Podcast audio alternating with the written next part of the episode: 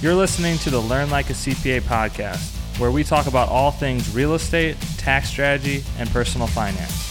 Whether you're a real estate investor looking to scale your portfolio, or you're an individual wanting to take your financial freedom journey to the next level, this is a podcast for you. Welcome back to the Learn Like a CPA show. Today, we're going to be talking about the power of leverage when it comes to real estate. This one is sometimes hard to understand it in the beginning, but being able to use other people's money, such as the banks, private money, personal loans, being able to use leverage provides so many benefits. There's pros and cons to using leverage, but with real estate, when we talk about the four main benefits of owning real estate in, in the form of cash flow, debt pay down, tax benefits, and appreciation, these benefits that are attributable to real estate, they get amplified when you talk about bringing in leverage. When you don't use leverage versus when you use leverage, you also get three additional benefits. These, these benefits include liability protection for your equity, market risk mitigation, and also time, which we're going to get into in a little bit. So, from a cash flow perspective, using leverage allows you to acquire more doors or more units, which in turn is going to allow you to receive more cash flow per month. Now, the contrary to this is you're going to have on a one door basis using debt versus not using debt, you're going to have more cash flow in the unit that has no debt because you're not going to have a mortgage payment compared to the unit that does have debt. You are going to have a mortgage payment. So in the one unit stage, if you if you have a single family home, let's say, of course your cash flow is going to be higher actually if you do not finance the property or use leverage. But on a multi-scale, when we talk five, six to sixty properties, using leverage is going to provide you more cash flow. And I have an example case study at the end here. Well, we're going to walk through exactly this. The next item is debt paydown. So one of the interesting things about real estate is, you know, as our as we're receiving cash flow, as our property is going up in value, we're also getting debt paydown in the form of our mortgage payments getting paid off. That you do not get when you buy the property outright right? You're, there's nobody paying down your debt. The property's already paid off. So there's no debt pay down attributable to that. And if you look at return on investment, including debt pay down versus return on investment, not including debt pay down, of course, the con to acquiring debt is you have a mortgage payment to make. So what if the tenant doesn't pay, argues with you, you don't receive the, the payment? If all goes well, being able to use debt and have it get paid down for you over time is going to allow you to build more wealth. Having more units that are leverage allows you to weather the storm versus only having one unit that's providing you money. So if for example like if let's say I had you know one I had one unit that was paid off. I put hundred thousand dollars down. The property cost a hundred thousand. I had it completely paid off. Versus maybe I had five units or four units that were leveraged. Well, I'm going to be able to weather the storm if one of those four units decides not to pay in a particular month. I'm not going to be able to do that if I just have one property that's trying to weather the storm that way. You're not going to be able to do that with just one property. You need multiple properties. The next item, and I want to I want to be really clear we don't invest in real estate solely because of the tax benefits. Um, but if you go back and watch uh, some of my other podcasts, you'll find out that the tax benefits are absolutely insane when it comes to real estate. There's no other asset or vehicle class that allows for the tax breaks or benefits that you're going to see in real estate. That being said, what's interesting about real estate is that it doesn't matter if you put 100% down, you buy the property all cash, or you use leverage, you actually get the same tax benefit whichever way you go. So if I if I put you know let's say I put hundred thousand dollars down on a hundred thousand dollar property, I buy it all cash, I get the same tax benefit as if I put no money down or twenty five thousand dollars down. The tax benefit remains the same when you use leverage. And that's really what's powerful about real estate and how you're able to scale and amplify your portfolio. The fifth benefit that we'll talk about is appreciation, right? What's what's nice about real estate and using leverage as compared to let's compare it to the stock market. You know, if I have twenty five thousand dollars cash, well, in the stock market, I'm only getting appreciation on twenty five thousand dollars. You know, so let's say I get three percent, five percent a year, only on twenty five thousand dollars. However, in real estate, I can take that twenty five thousand dollars and go and buy a one hundred thousand dollar property that I'm now getting that three to five percent appreciation on that $100,000 nest egg as opposed to the $25,000 that I might invest into the stock market or crypto or you name it, whatever it is. With real estate, there's that appreciation aspect and it's amplified with using leverage, right? Using leverage is going to amplify the amount of appreciation that I get. The additional one of the additional benefits that we talked about with using leverage is liability protection. And it took me a, a, while to kind of figure this out and be able to annotate this and show it to you guys. But if you think about this, for example, in a scenario where I have $100,000 cash and I either buy one property for $100,000 or I take that $100,000 and I go and buy four $100,000 properties using leverage, right? So I'm putting 25% down on each property. We're not going to worry about closing costs for this example.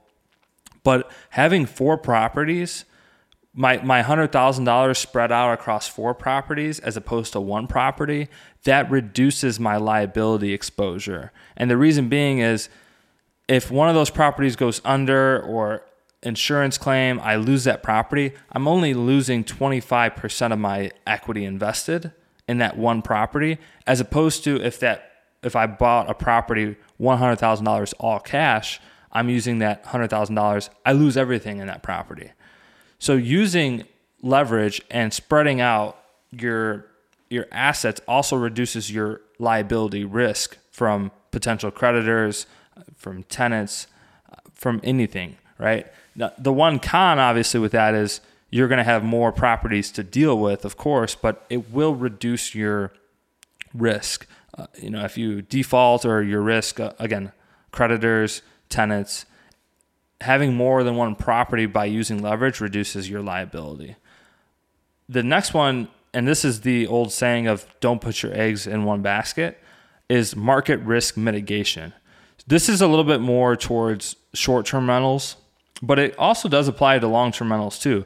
So if you think about this, having your having more than one property and having those properties spread out a little bit it allows you to protect yourself against market risks, such as certain cities implementing rent control or large employers might be moving away from that area, right? If you have a Coke or a Pepsi plan or something like that, where it attracts many, many people and families to that area, and they just move away all of a sudden, that's going to bring the rents in that area down because people are moving away from the area. If you're invested in short term rentals, there's going to be high and low seasons depending on what type of market you're in. So certain areas of the country are very busy during the, the summer and fall months, but get very quiet during the winter months. These are normally cities that sit near lakes because the lakes freeze over in the winter. So by spreading out your your properties by using leverage, you're able to mitigate your market risk. The third additional benefit is time.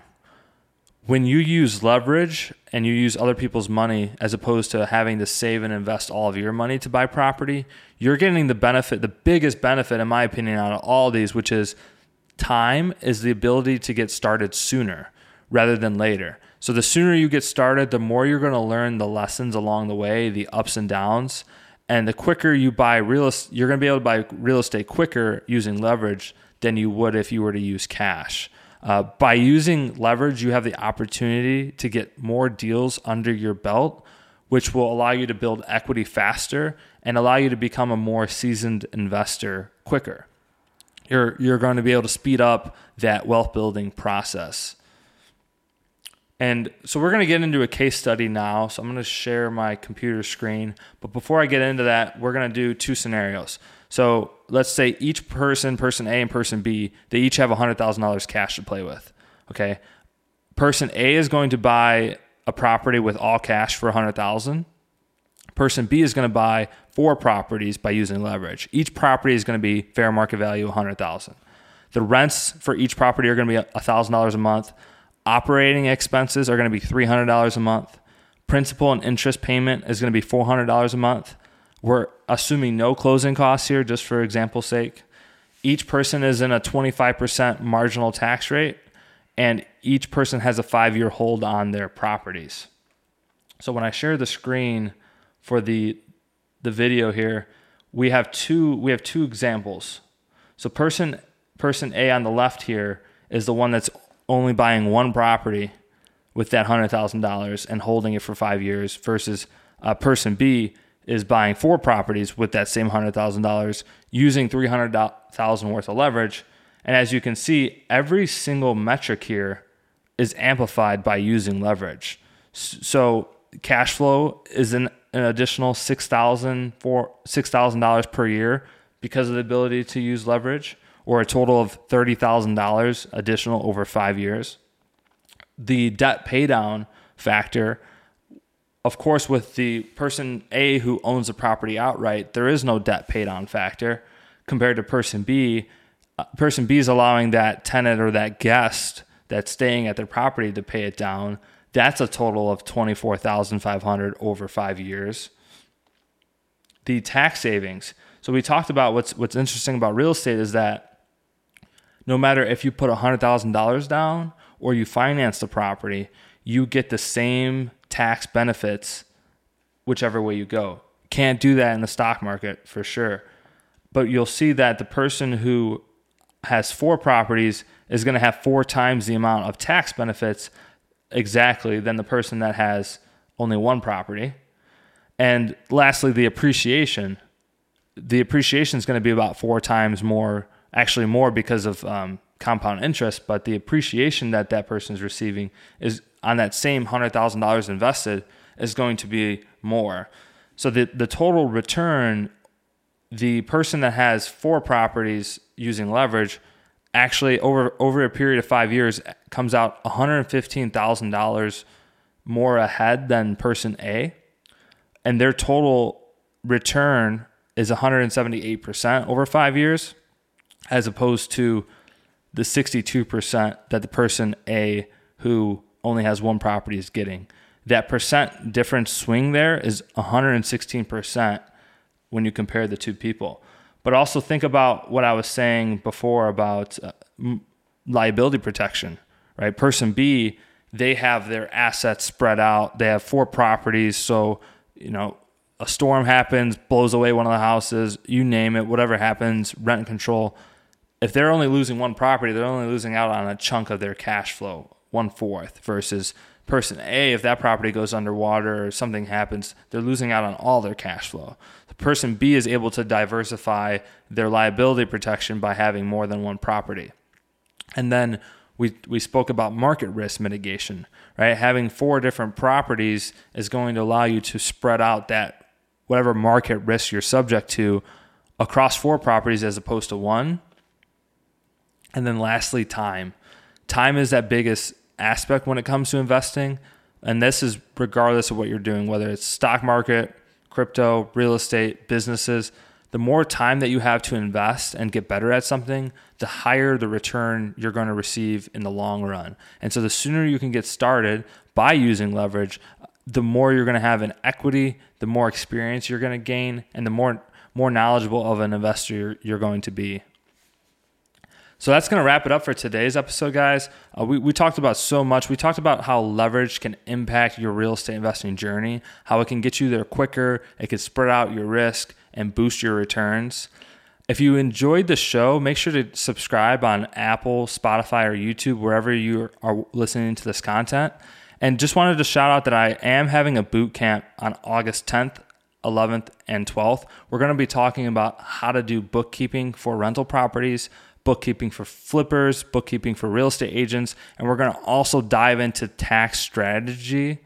no matter what you're doing in real estate, whether you're fixing and flipping, you're buying and holding, you're wholesaling, we got you from a tax strategy perspective. So again, that boot is going to be August 10th, 11th, and 12th.